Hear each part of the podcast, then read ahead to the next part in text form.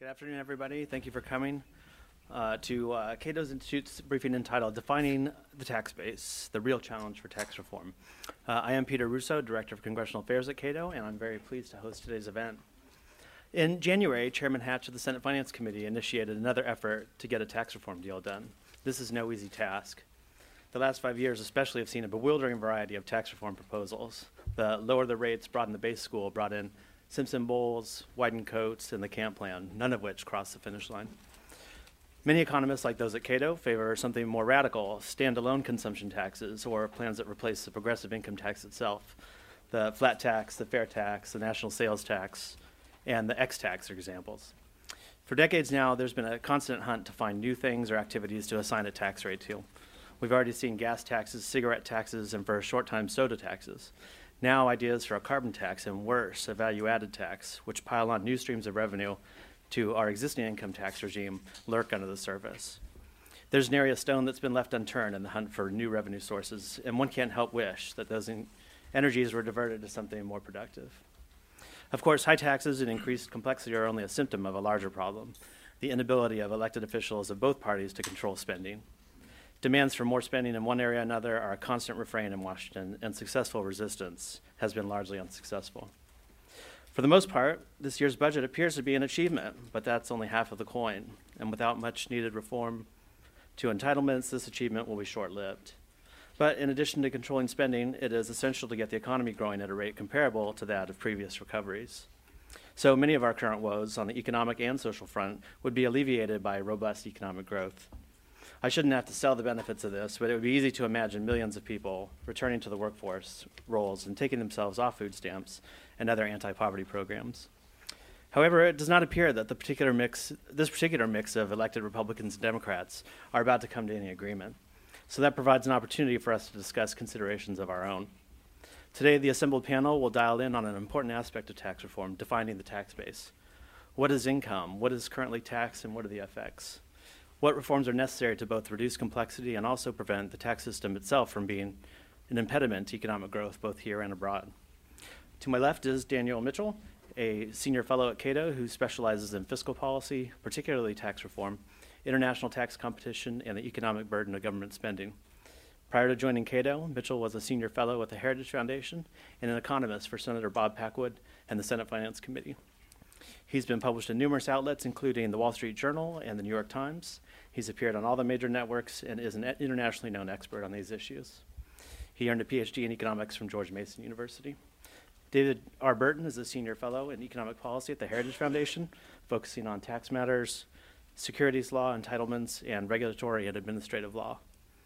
Burton was general counsel at the National Small Business Association for two years before joining Heritage's Roe Institute for Economic Policy Studies in 2013. He previously was chief financial officer and general counsel of the startup Alliance for Retirement Prosperity, a conservative alternative to AARP. Burton received a Juris Doctor degree from the University of Maryland School of Law. He also holds a Bachelor of Arts degree in economics from the University of Chicago. Finally, Jason Fichtner is a senior research fellow at the Mercatus Center at George Mason University. His research focuses on Social Security, federal tax policy, federal budget policy, retirement security, and policy proposals to increase savings and investment. His work has been featured in the Washington Post, the Wall Street Journal, the New York Times, and others, as well as on broadcasts by PBS, NBC, and NPR. Fichtner earned his BA from the University of Michigan, Ann Arbor, his MPP from Georgetown University, and his PhD in Public Administration and Policy from Virginia Tech. Each will speak in turn for 10 to 12 minutes, after which we'll open it up to Q&A. So let's please welcome Dan Mitchell.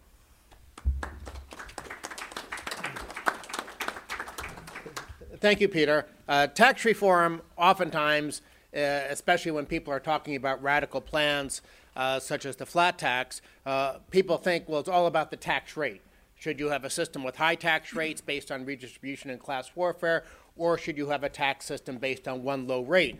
Today's panel is really looking at another big part of tax reform, and that's understanding the definition of taxable income, and in particular, looking at two competing theories of how to tax capital income. And I have a couple of PowerPoint slides that I think will help uh, make this issue uh, more understandable about defining the tax base. Uh, and as I said, the issue of tax rates is important.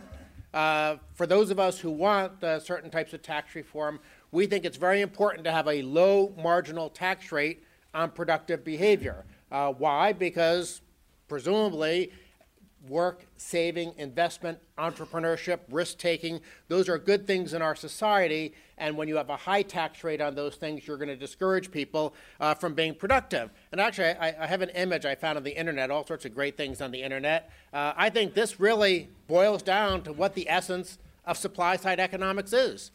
I agree with politicians when they say we need higher taxes on tobacco because that will get people to smoke less. I mean, I don't agree that we should actually try to control people's private lives, but I agree with them on the underlying economic analysis. When you tax something more, you get less of it. And as our little Velociraptor is pondering, well, if higher taxes on cigarettes will lead to less smoking, won't higher taxes on work lead to less work? Or, for that matter, higher taxes on saving and investment? Won't that lead to less saving and investment? So the issue of tax rates is very, very important. But our topic today is not a challenge for tax reform, it's what I think is the real challenge for tax reform. Because if you look at some of the proposals that are out there, and you can go all the way back to the 1980s to things like the Nunn-Domenici, USA tax, and things like that, so much of what really happens when we're talking and debating about tax reform in Washington is this fundamental discussion over whether or not we're taxing all income, whether we're taxing it zero times, one times, or more than one time. And as the bottom bullet point uh, suggests, I think one of the major issues that we need to wrestle with is how do you deal with the tax burden on income that is saved and invested? Uh, there, of course, are, and, and uh, David and Jason will both be talking about some of the specifics in this, uh, in this discussion, but I'm trying to focus on sort of the underlying theory, and so we can get our minds about, around what the real debate is about. Uh, so let's, uh, let's look at what I think it's really a fight over. There's two competing tax bases out there. There's probably actually lots of them, but in the big picture fight, there's two. There's the Haig-Simons tax base, which actually is basically uh, undergirds our current system, and it's certainly the tax base that the Joint Committee on Taxation and GAO and CBO and others use when they analyze the tax system. And the Haig Simons tax base basically assumes that there should be double taxation, that government should not only tax income but also changes in net worth. You can contrast that to the consumption base, and the consumption base at its essence, at its core, is simply whether or not you should treat income equally, whether it's consumed today or consumed in the future. And what is consumption in the future? It's just another way of saying saving and investment. Now, why is that an important issue? Well, it's an important issue uh, because right now we don't have that neutrality between current and future consumption. Why don't we have it? Because we impose all this double taxation, triple taxation on income that is saved and invested. Now, I should point out that a consumption based tax because this oftentimes for, uh, for neophytes isn't understood. It doesn't mean a tax collected at the cash register. Yes, a national sales tax is a consumption based tax. Yes, a value added tax is a consumption based tax. But so is the flat tax. So is the X tax that Peter referred to. Uh, basically, if you're giving all saving and investment in the economy IRA treatment, you're moving to a consumption based tax because you're getting rid of double taxation. You're either taxing people when they first earn the income or you're taxing people when they consume the income. But if you get rid of double taxation, you have, by definition, a consumption based tax. And when you look at, say, the flat tax versus the national sales tax, they're basically different sides of the same coin.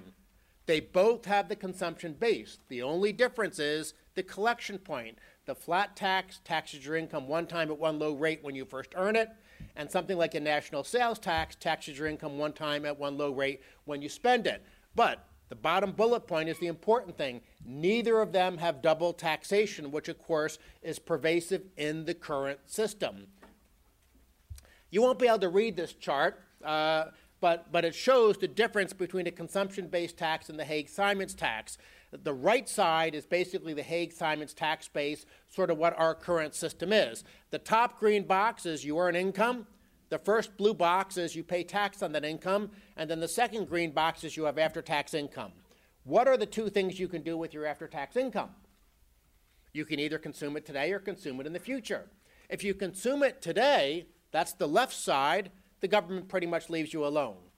But what if you consume that income in the future? If you save and invest it, that's the right side. And between the capital gains tax, the corporate income tax, the double tax on dividends, and the death tax, it's possible for that single dollar of income to be taxed over and over and over again, which means, of course, there's not that neutrality between current consumption and future consumption, which, of course, means that there is a tax penalty or a tax bias in the system against saving and investing.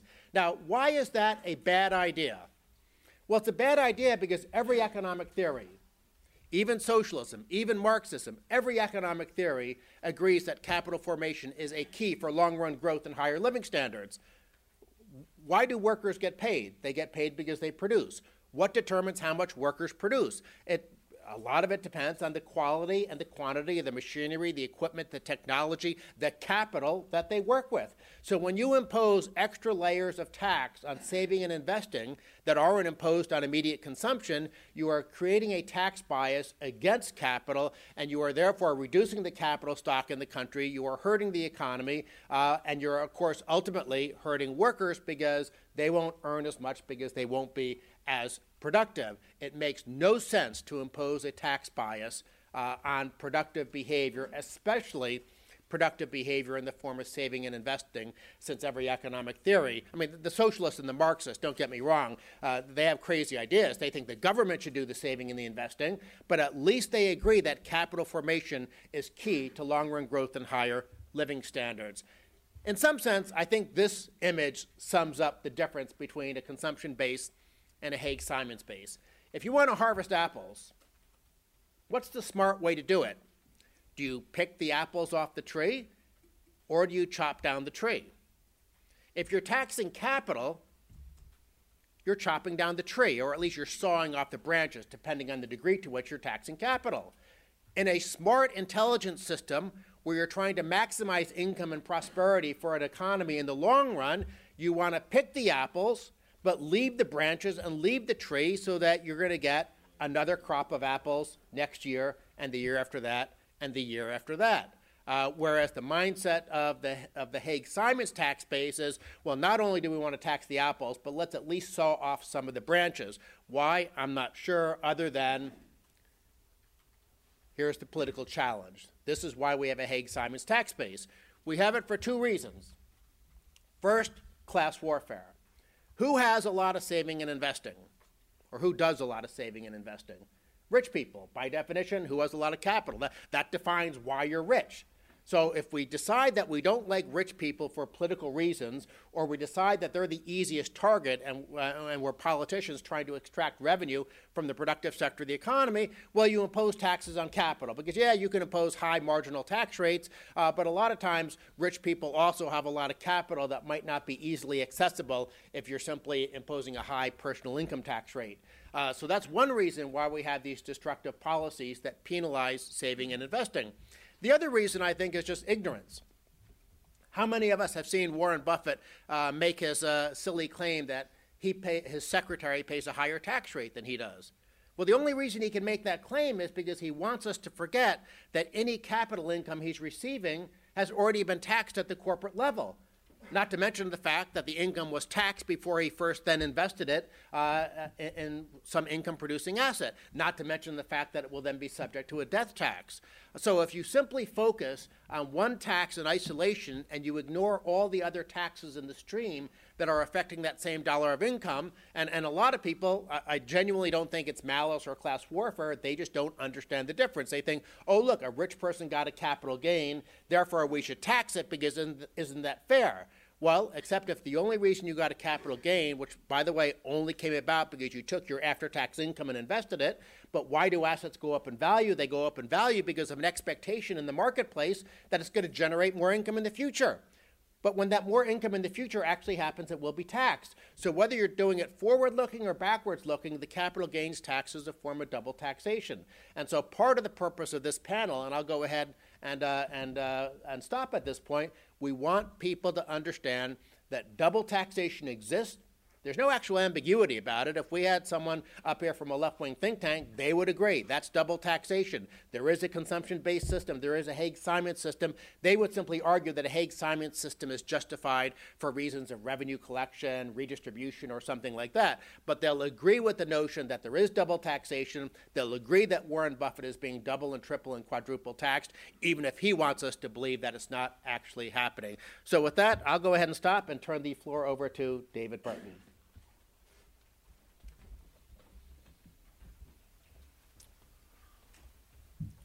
Thank you, Dan.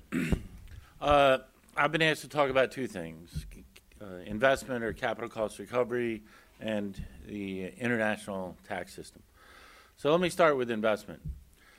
Let me ask you a question or, uh, or pose something for you to think about. If you buy a million dollar machine or a hundred thousand dollar machine to make widgets, and then your hundred thousand dollar machine in the first year earns two hundred thousand dollars, have you made any money? Most people would answer that question no. You haven't really made the money until you got at least the cost of your machine back and one additional dollar. So, this is the basic core idea underlying the, the fact that capital expenses should be deductible like other business expenses. You see that in Section 179 for small business expensing, but it should be applicable to all investment. And let me try to explain some, some reasons why. Dan mentioned that that uh, investment is key to productivity and in- increasing real wages of ordinary people. We see that all over the world many, many different cases. But in the United States tax policy, the last time that we did anything significant in terms of moving towards expensing was in 1981, the Economic Recovery Tax Act of 1981 under President Reagan. And that gave us something called the Accelerated Cost Recovery System, which was a su- substantial move towards expensing because businesses could deduct their capital expenses more rapidly. Uh, as a result of that, you saw an investment boom that was almost unequaled in our history. And that laid the foundation for a, a very extended period of strong economic growth and one of the most robust, dynamic recoveries that outlasted the Reagan administration. So, this is a real world effect that can have a tremendous positive impact on the American people. in more formal terms, when you delay the uh, in, uh, deduction of capital expenses, potentially as long as 39 years under the current system, you raise the cost of capital.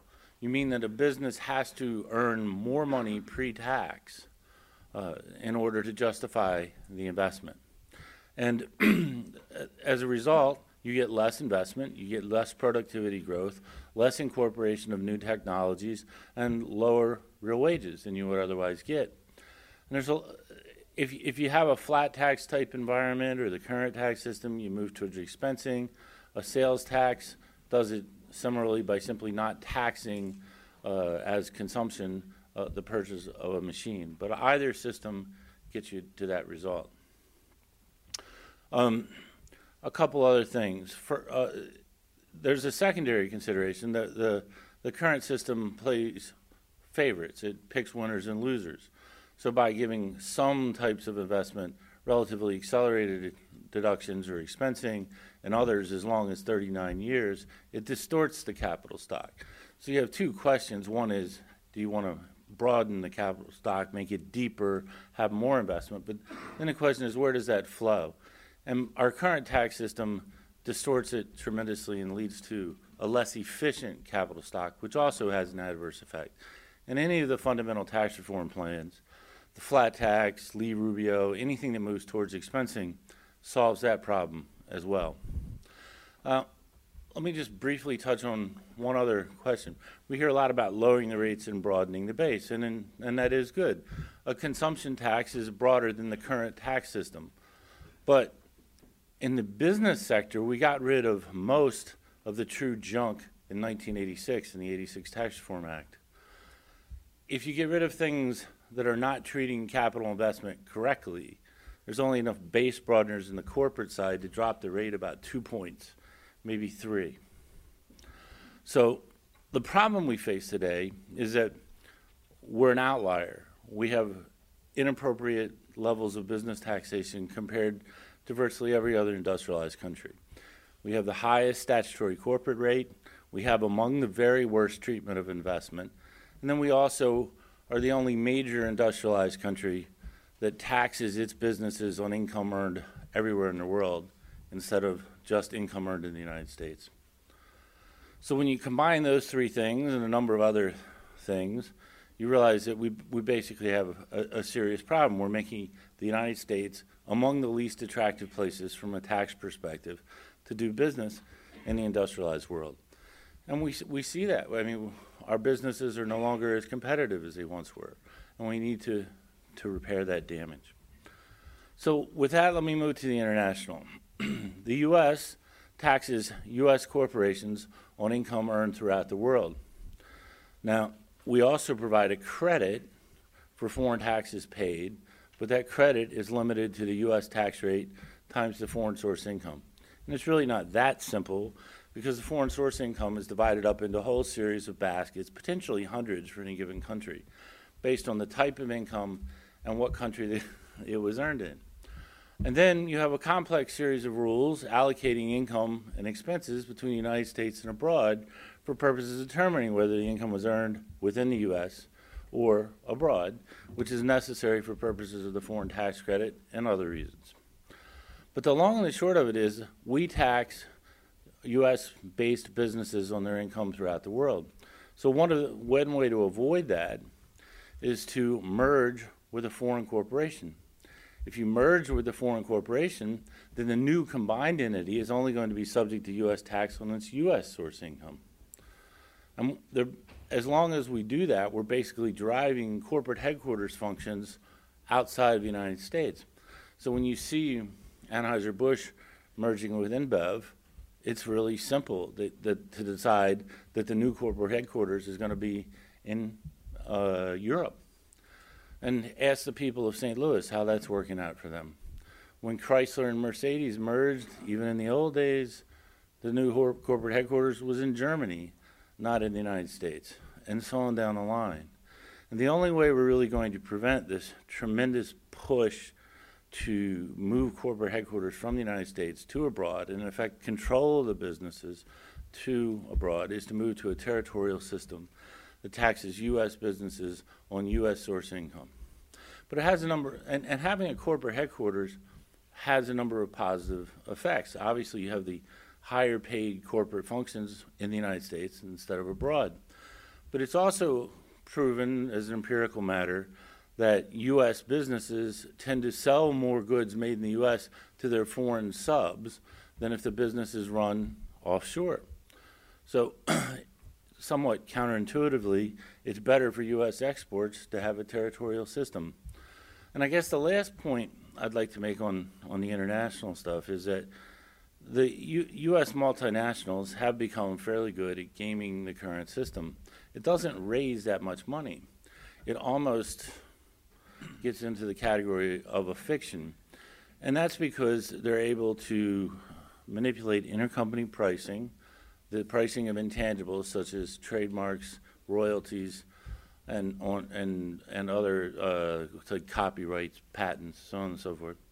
And lastly, interest. You know, whether they borrow abroad or borrow in the United States, so that they can basically increase their foreign tax credits beyond what is theoretically the right answer, and drive down the effective tax rate on foreign source income. So moving to a correct system, a territorial system that no longer encourages these uh, inversions, would probably not cost any money.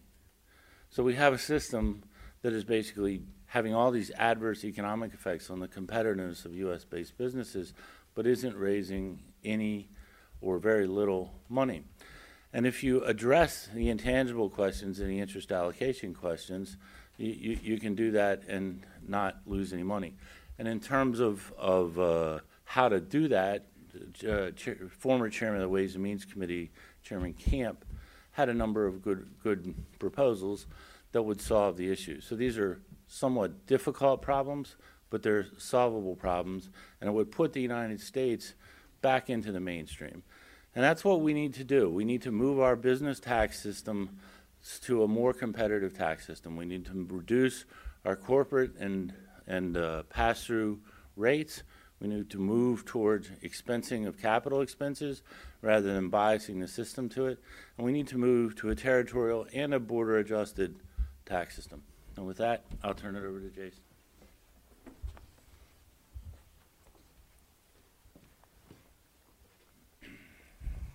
Thanks, David. Good afternoon, guys. Um, so there's an old joke that if you lined up all the economists end to end, the one thing you would not get is a conclusion. But we're actually up here in a lot of agreement on tax policy, on what's wrong with taxes, the tax system, individual and corporate income tax, what needs to be done about it. Um, and it kind of puts me in an odd spot because my two colleagues have said most everything. So, sort of in honor of the first week of baseball, I'm going to bat cleanup and bring the runners home and kind of hit some points that they touched upon and reemphasize the importance of it and why it's important we consider tax policy, the tax base, uh, and talking about tax reform. We are also now getting into the start of the presidential sort of election season, if you will. And with that, candidates come out with their various tax plans, their misinformation on what taxes do and don't do, who pays taxes and who doesn't. And so it might be a good time to review some of the important issues about tax bases and rates and margins as we start getting into the silly season of the presidential election cycle. So, with that, I wanted to highlight what both David and um, Dan said about how economists generally prefer a broader tax base with lower marginal rates. And this is very important because it really is the tax rates that, that drive the decision at the margin. It's at the margin where we decide whether or not to work that extra hour, whether or not it's too expensive to invest that extra dollar, whether or not because taxes are so high, leisure is now less expensive, and we decide not to work at all. You'll hear some discussions about corporate tax and whether or not we have the highest statutory tax rate. We do. Some will say, well, our effective tax rate is lower. But the effective tax rate is because we have so many exemptions and gimmicks that we're allowed to gimmick the system that it disincentivizes some behavior and incentivizes others. And that creates inequities and bias in the tax code. And again, it's not the effective rate that drives the decision, it's the margin. So we really have to focus on the margin and lowering the corporate tax rate at the same time broadening the base. We also have a question that comes both individual and corporate of what do we mean by a tax expenditure? You might have heard a few years ago that if we just got rid of all the corporate and individual tax expenditures, we could raise $1.3 trillion that would have taken care of our deficit at the time, and then we're all set. Well, tax expenditures aren't all loopholes, and it's important to sort of point this out because certain preferences in the tax code um, are actually like government spending, um, but others actually aren't and are designed to take away a certain inefficiency in the tax code. Um, so again, sort of give you an example, the exclusion of employer-provided contributions for medical insurance premiums. We all get an exclusion. Our employer pays for our health care premiums. They're not taxed on it. We're not taxed on the benefit. That might be considered a tax expenditure that increases spending on health care, but the preferential treatment of capital gains is actually designed to offset some of the inequitable double taxation that both my colleagues talked about that exists since capital gains are taxed first at the corporate level and then again at the individual level. So the taxation of capital gains is an important tax policy issue, but it's not spending that's designed in the tax code, and hence it's not a tax expenditure. Certain administrations, presidential administrations, some like this administration have called it a tax expenditure, others like President Bush hasn't. So if you look at OMB's documents for the budget, and they list the tax expenditure budget, it changes from administration to administration, so it's not consistent. It's based on one's political perceptions where they think a tax expenditure actually is. Um, David mentioned the Tax Reform Act of 86 and how a lot of the junk we had was taken out. It's important to note that's true. The Tax Reform Act of 1986 is considered the most successful Tax Reform Act in American history and also the worst Tax Reform Act in American history. We now today have more exemptions in the tax code than we did before we passed TR 86. And so the lesson there is once we start broadening the base and lowering rates, we still have the public choice problem where people come to Capitol Hill and say, that's great, but give me an exclusion for this benefit, for this activity. And we end up then that brace broadening starts getting narrower and narrower again. Um, turning to corporate tax for a minute, because we might actually have a chance to do corporate tax reform even under this president. This president in the past um, election cycle has actually called for lowering the corporate tax rate to 28%. Other candidates have gone 25, but that might be an area for compromise if one is to happen before the election. I'm not sure, but it could be. But keep in mind the United States corporate tax code severely distorts market decisions and the allocation of resources. Um, the tax code hampers job creation and impedes both potential economic growth and potential tax revenue. Um, and again, my colleagues mentioned this as well. Many developed countries are both reducing their corporate tax rates and restructuring their corporate income tax code to make them simpler. the United States federal government appears to be taking the opposite approach. Um, I'll note that some states in the United States have also been lowering their corporate tax rates and offering competitive tax packages to attract businesses and investments. And foreign competitors are doing that as well. A high corporate tax rate and numerous temporary provisions in the tax code increase both uncertainty and cost for American business. This drives competitive, profit seeking corporations to minimize their tax exposure and defer income overseas to lower tax countries, and as David mentioned, even for some to reincorporate outside the U.S. Even worse, some U.S. companies take out debt in order to pay dividends to shareholders in order to maintain income overseas to avoid bringing it back at the high U.S. corporate tax rate. Unless the United States reforms its corporate tax system and lowers its rate, our country will fall further behind in global competitiveness. Um, again, with our tax rates much higher than other countries, U.S. corporations must turn their accounting departments into profit maximizing centers. Uh, David mentioned the idea of transfer pricing. Companies now need complex financial engineering tactics to minimize revenue losses uh, using tax code preferences. And this is why we're so interested, again, in broadening the base and, and lowering the tax rate. Because through various transfer pricing arrangements, accountants can allot income and capital to different countries to minimize tax liabilities and thus improve their competitiveness. Um, exhaustive economic research clearly proves this most basic effect. The more you tax capital or labor, the less you get. Uh, it also makes clear that incentives matter.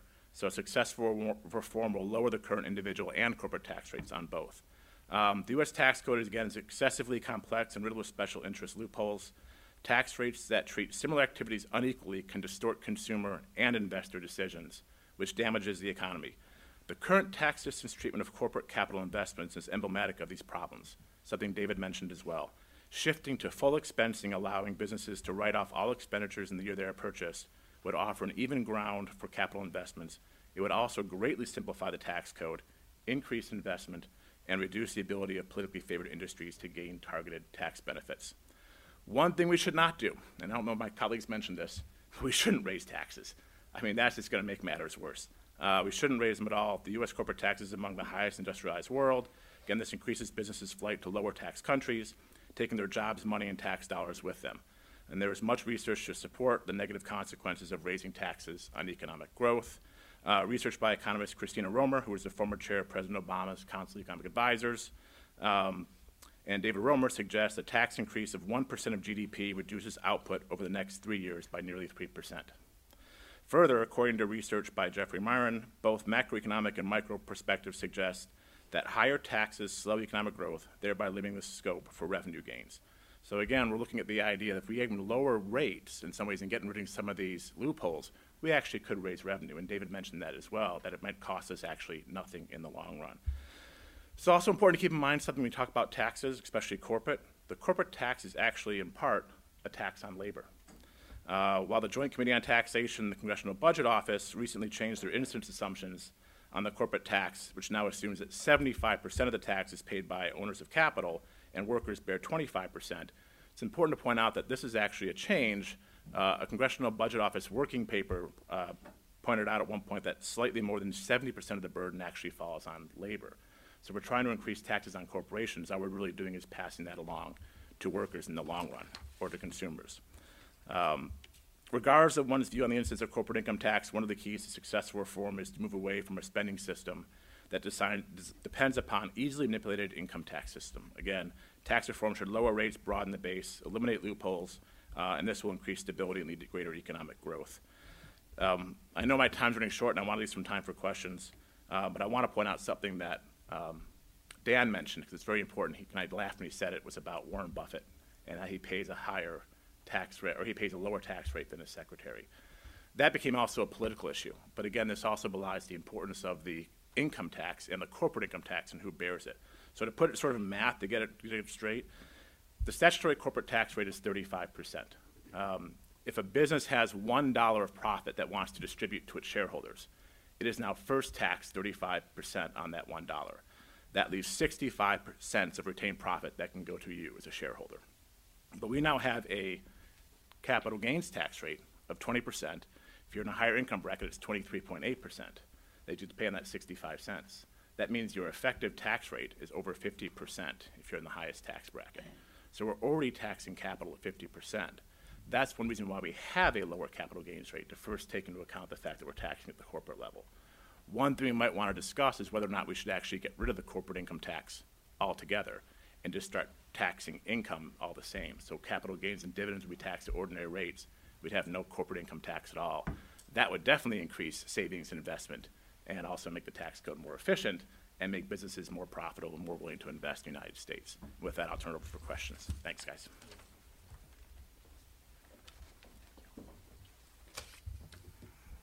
All right, so I wanted to entertain uh, as many questions as possible. So let's uh, state your question in the in the form of a question and not in some other way. Uh, yeah, you sir. Um, all this, uh, just assumes that taxing, uh, consumption is completely a good thing, and that it, it obviously is better ta- our consumption tax than, it- than, uh, than taxing, uh, taxing income. I don't, I don't dispute that, but there's a bias in all these, I think, that you're biased, in all these consumption taxes, that you're biasing against people consuming. And so you, you sort of switch the bias in favor, you know, now we're not biased against investment, but now we're essentially being biased against consumption. My suggestion, which I think Dan is that you should tax the undeveloped value of the land, the Georgian tax, in which I don't think there's a bias one way or the other. And I'm, a- my question to you is, why, why do I never hear about the, this, this tax? It's so superior, and it's, it would be politically much easier to get, because there are gonna be lots of people who don't want the consumption, bi- biased against consumption. They're gonna come out of the, they're gonna go crazy if you ever try to get a consumption tax.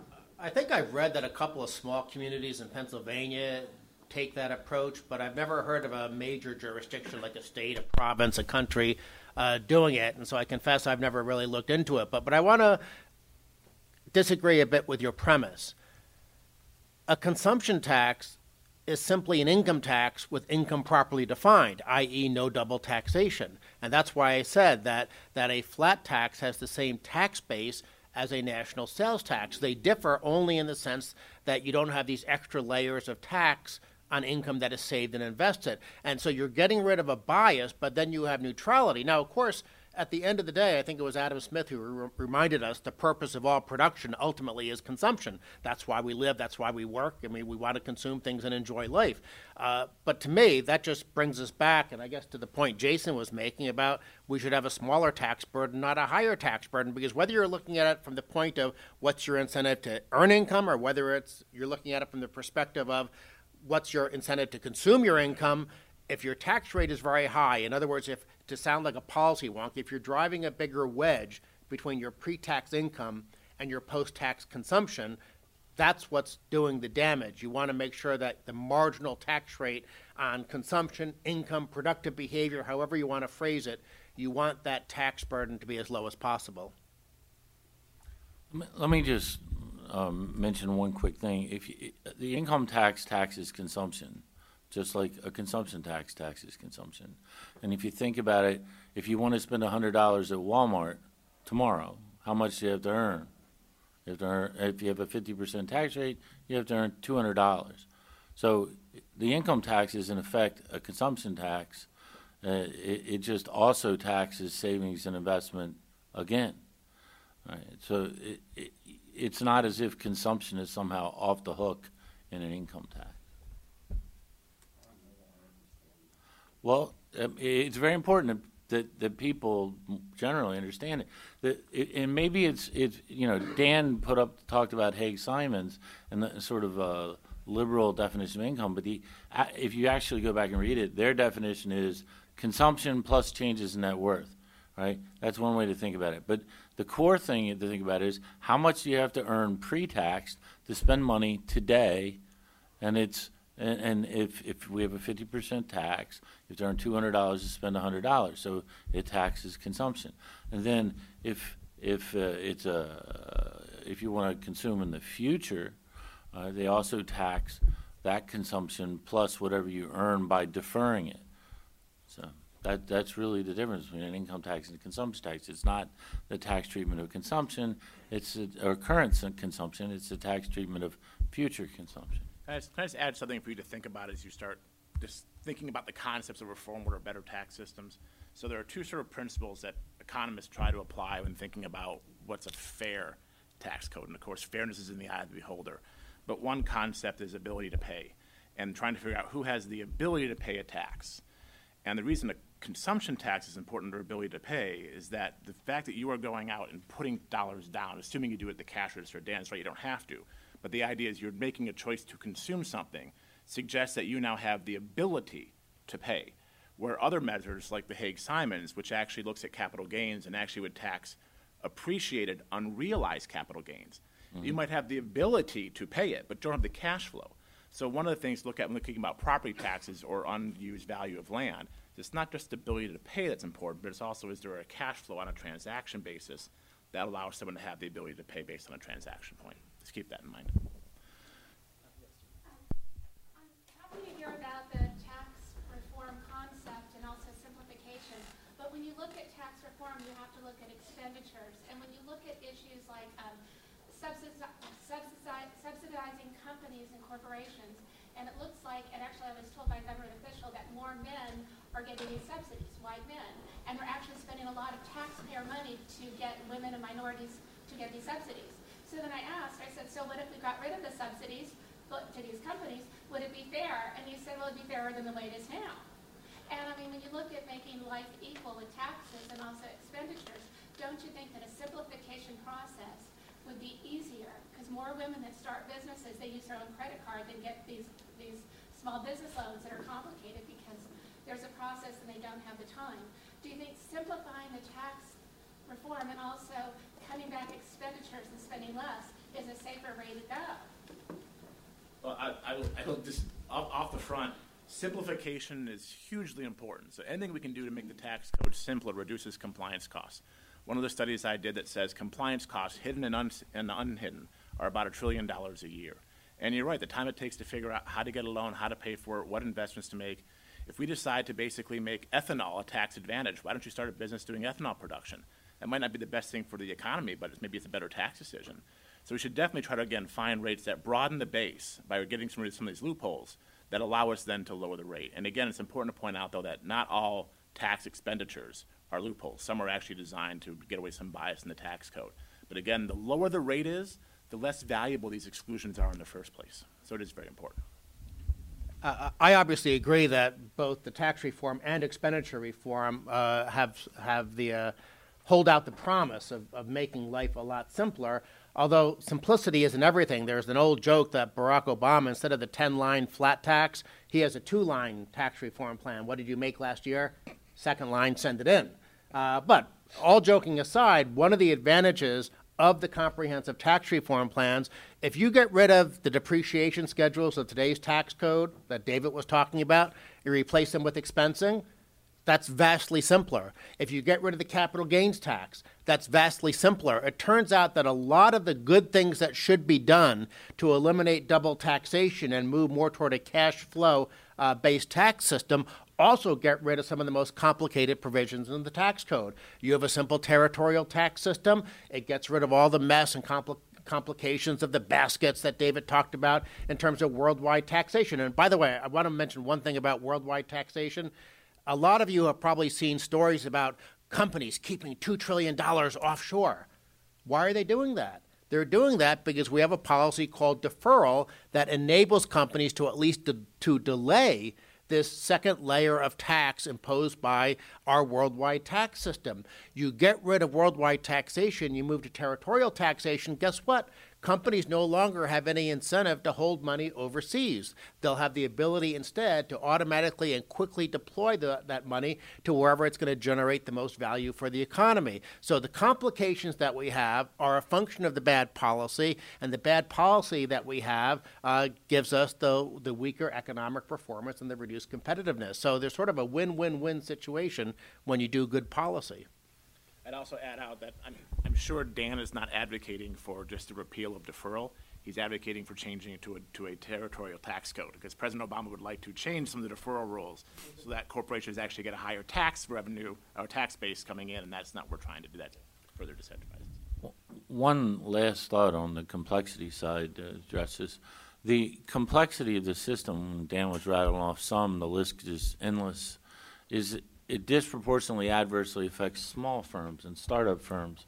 And large firms uh, can grapple with the complexity, but also, you know, calculating the, the, the, provisions, the cost of making these calculations does not increase linearly. They're disproportionately large for small firms. So that's a huge burden on entrepreneurship and firms trying, trying to, to launch their businesses or grow their businesses. Yes, sir. Uh, I- I'm Jim Pinkerton from the Rate Coalition. Uh, uh, This has been a a conference, and of course, the the title is the tax base, and that's obviously a a critical issue. But I've also heard at least three of you up on this panel talk about the deleterious impact of the corporate tax rate, which people know is the highest in the world. Uh, uh, um, And I've even heard a, a discussion about simplification and and complexity. So those are, are three issues therefore, the base, the rate, and complexity slash simplification. Um, on, the off chance that there's an impressionable staffer from the Ways and Means Committee here, uh, uh, what might the the four of you, and I really would like to get all four of you uh, opinion on this, uh, like for him or her, the staffer that is, to take back to Chairman Ryan and say, Chief, this is what we might accomplish in this Congress. Well, I'll start with that one. We'll go left to right. Uh, so the first thing is, for, forget for a minute what can be accomplished. Let's do that second. The first thing to take back is is the lesson that only people pay taxes. Corporations are fictional entities, so the burden falls on people, not not corporations. It gets passed through. Second, then the ideal rate, and I'll use the word rate for corporate taxation, is zero. That's the ideal rate. Now, what do you take back is what can you get done this Congress? Um, I think what you can get done is the narrative that we are not competitive with our trading partners, and that to be competitive, we should be at or at least equal to, which means the rate should be no higher than 25%. Um, and, and that I would, is still higher than I would like, but at least that gets you to saying we are now being competitive with our OECD trading partners by being around their average. So we're not being higher, not being lower, being average. That seems to be a narrative that I would sell. I'm actually going to disagree in one small sense with what Jason said. We want income to be taxed only one time. So therefore, we shouldn't have both the corporate income tax and the double tax on dividends and capital gains. So theoretically, you could move the corporate income tax to zero and just tax dividends and capital gains at ordinary income tax rates. I think administratively, it's much simpler just to tax the income once at the corporate level and not have the double taxation on individuals. Uh, it, it's there's one corporate taxpayer. That's a lot easier than tracking down potentially hundreds of thousands of shareholders. Uh, but it's six of one, half dozen of another. It's just simply a question of, of, of administration. In terms of your question, Jim, let me cite an example. Ireland is one of the few other countries besides the United States that has a worldwide tax system. But nobody really complains about it because Ireland's corporate tax rate is only 12.5%. And I think, I forget whether it's David or J- uh, Jason made this point. If your marginal tax rates get low enough, then some of these distortions no longer have a big value. Let's imagine we're going back to 1980 and the Jimmy Carter top tax rate of 70% was still there. Well, a tax deduction was very valuable because for every dollar of tax deduction you could find, you could lower your tax bill by 70 cents. By the time we got to the end of the Reagan years and the top tax rate was 28%, well, guess what? Were you really going to go through as many gymnastics and hire as many lawyers and accountants and tax planners and so on and so forth uh, to, to benefit 28 cents? No, you were you had much greater incentive just to go out and earn income and be productive without worrying about the tax consequences. So the rate is critically important, and I say that even though the whole purpose of this session today is to also focus on the fact that we should fix the base. But in reality, they're both important. Have the lowest possible rate and make sure you have the base defined correctly because we don't want to penalize the saving and investing that every economic theory agrees is so critical for long run prosperity. Let me uh, briefly address that and, and sort of bring us back to what's the point of tax reform. The point of tax reform is primarily to grow the economy, to increase the welfare of the American people. And the potential gains from fundamental tax reform are on the order of 15% of GDP, uh, it, which would make the country feel like it was in a boom that it hasn't experienced since the 80s. And that would, that would occur over a period of about 10 years, but, but be front loaded. Most of that gain, most of that potential gain, comes from the improvement in business taxation or the taxation of, of capital. And so reducing marginal tax rates on pass-through entities and corporate, C corporations is critical, but getting the tax base right is also critical. And the, to the extent we're dropping marginal rates by getting rid of unwarranted preferences like wind energy credits or low-income housing credits or the employer-provided health insurance or take your pick, it's pro-growth. It improves the welfare of the American people in the whole. To the extent you're dropping corporate tax rates by further extending the period over which you you have to deduct your investments, whether it's pro-growth or not, is a very iffy thing, and it probably isn't.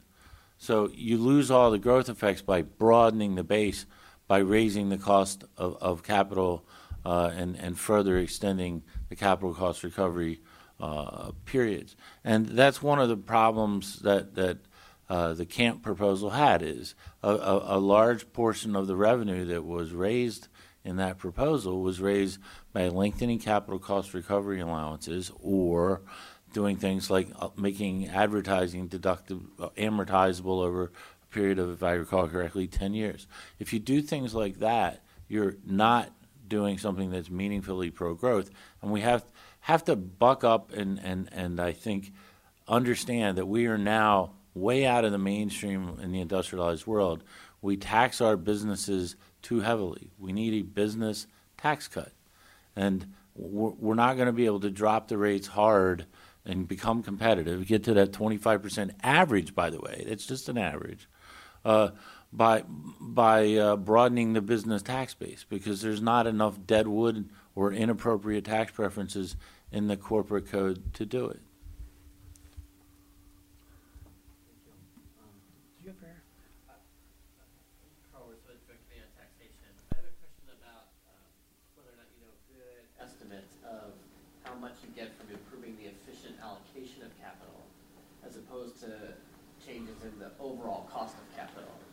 Yeah, I, I think the answer to that is not very. Most of the macroeconomic simulations looking at tax reform tend to simply look at the capital deepening effect, i.e., the enlarging the capital stock. And but I mean, I, to, to, to sort of get wonkish as Dan put it, there is no doubt that you get gains from a more efficient allocation of capital as well. Basic price theory would lead you to that result. Uh, and as far as I'm aware, the, the Mirrlees tradition of, of optimal tax uh, analysis doesn't look at that issue either. It tends to just look at the, the relatively simple, you know, size of the capital stock, a uniform, homogeneous capital stock. And, and I think it would be good if, if we could get people to some degree to focus on on the efficiency gains from, from a more efficient allocation of capital, because that's certainly there. Now, the simplest way to get there and, and accomplish both results is expensing. Right? Uh, alternatively, you have to come up with with some economic depreciation concept that that is accurate. But that is, I think, conceptually difficult to impossible because that to, to, to know the actual decline in the in the future present discounted value of the asset, you have to have robust secondary markets, and we don't in, in physical capital goods. So I don't think you can ever solve that problem in terms of getting it right except by expensing. Let me add one thing to that. Uh, it doesn't address your question of how do you estimate it, but remember, every distortion, preference, exclusion, credit that's put in the tax code is put in there to encourage people to make decisions that they wouldn't otherwise make because they're not economically sensible.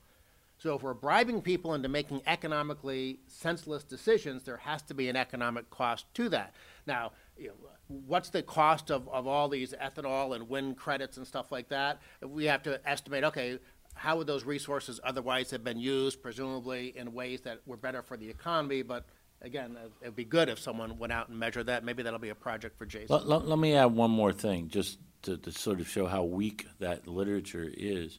As far as I know, the only people that have that have actually looked at this, uh, other than I think some folks within Treasury that haven't published, is the Hulten Wykoff study in the early '80s. Right, but if you really look at that study, uh, they, they, they, they looked empirically at the length, but in terms of the pattern of deduction, they assumed their result with geometric decay. So, in, a, in an important sense, nobody has ever got empirical information on this because there is no empirical information because we don't have active area markets and widget making machines. And therefore, you, you basically have a, the, the proponents of an income tax have an insoluble theoretical problem. They're always going to get it wrong because there's no information. They have to guess. The whole tax system is built on a guess. I would just add one more thing, um, because this discussion is very enlightening, and we're also having now having discussions about dynamic scoring. Uh, I would rather not force Office of Tax Analysis, of Treasury, or Joint Tax on the Hill to do gymnastics to try to figure out how to make something fit in a dynamic scoring window. What I think we do know is we are seeing the corporate tax base in some ways erode because of the high corporate tax rate and the uncompetitive nature of our tax system. So, Jim, one thing that I also would have staffers take back to their members is that even on a static score, if, if corporate tax reform costs money, we should still do it because it'll be better in the long run. And I think we all know that in our guts. So we should stop focusing on the static revenue loss and just get this done. Um, so this week, uh, Senator Paul announced his candidacy for uh, running for president, and last week we saw Senator um, Cruz do that. It looks like on Sunday, uh, Hillary Clinton is going to put her name in, and then I think the week after. Senator- Officially now, is that it? What's Th- going on? That's what I heard on the news today.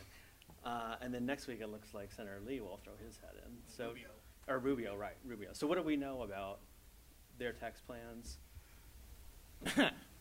Anything?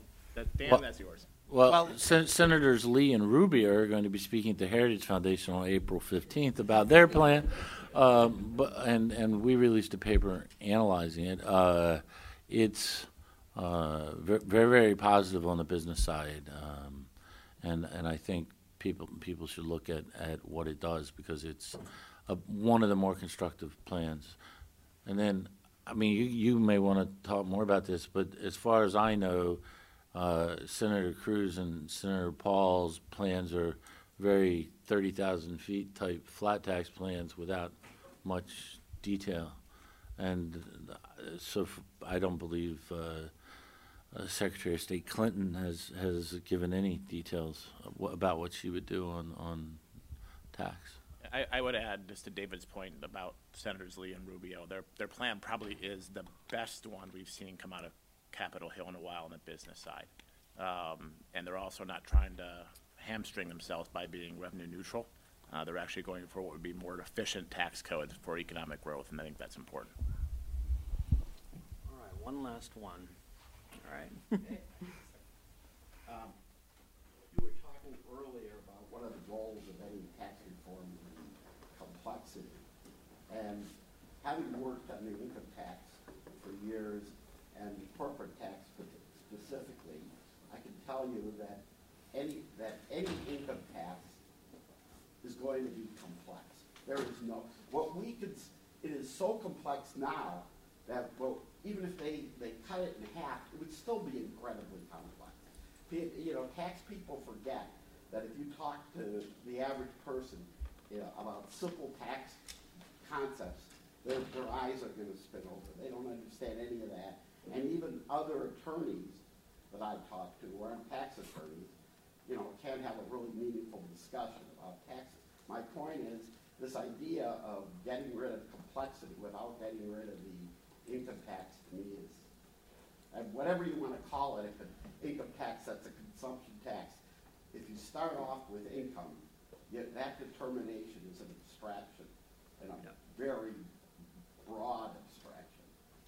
Well, I, I- You've definitely highlighted a big obstacle, but I disagree with you because if you look at, say, the Hong Kong flat tax, because it basically doesn't have any of the double taxation, because it's a territorial tax system, no capital gains tax, no death tax, all those things, the Hong Kong flat tax, which has been around for 60 years, so it's very, very durable.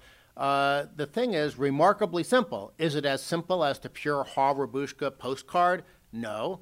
Uh, but other flat tax systems around the world, you know, th- th- you find some of them where it's literally a page back and forth. Uh, so if you're dealing with the tax base correctly, as I said before, that automatically eliminates so much of the complication. If you're a business and you don't have to figure out things like depreciation, you simply put down on your form, these are my gross receipts, these are the wages I paid, these are my raw material costs, these are the investment expenditures I made, what's left is your taxable income. You can actually have a dramatically simple system. Uh, the, in other words, I don't think the definition of income is complicated if you have a consumption base. If you're going to go with a Haig-Simons base and then mix it with 102 years of congressional micromanagement, well, then you get to the system that you correctly describe, which is a big giant mess. Uh, but it, it, it can be solved, whether it will be, of course. I mean, we'll be up here when we're 110 giving the same presentations. Uh, Let me just mention that the sources of complexity in income tax that goes away with either Lee Rubio or the Hall-Rabushka flat tax or the, the, the so-called new flat tax. It's really a cash flow tax, and of course a sales tax. One is no no depreciable lives. You just deduct capital expenses. Two is inventory accounting. And for any of you who have been in business, accounting for your inventory is, is a mess. Right, you have to track it then through, and it's particularly a mess if you take the tax law seriously. You have to capitalize in various costs under 263A. Before you know it, you've employed an army of accountants. Okay, that goes away because you just deduct them when incurred. Then international, all the income sourcing, expense allocation rules, the deferral rules, foreign tax credit rules, separate baskets, all goes away. But in Hall Rabushka, uh, or under a sales tax, financial transactions are also irrelevant to the tax base. So you no longer have to take into account capital gains or, or your bank accounts or interest expenses because interest is neither deductible nor taxable, and, and so on down the line. All the major sources of complexity in the income tax fall away with any of these plans because, because they're, they're really consumption taxes. We have consolidated reporting regulations, which are Yes, you would in, in, in, in, in a flat tax, you would. In a sales tax, it would be irrelevant. Because that's one of the things that I But it also doesn't matter so much anymore. Uh, And with that, our hour has come to a close. So thank you, everybody, for coming. Um, I'll do one little housekeeping thing. On Friday, April 17th, uh, at Cato Institute, we'll have a, another event called Should the GAO Audit the Federal Reserve? So hopefully you can come out to that if you're interested in monetary policy. Uh, thank you, everyone. Let's thank our speakers.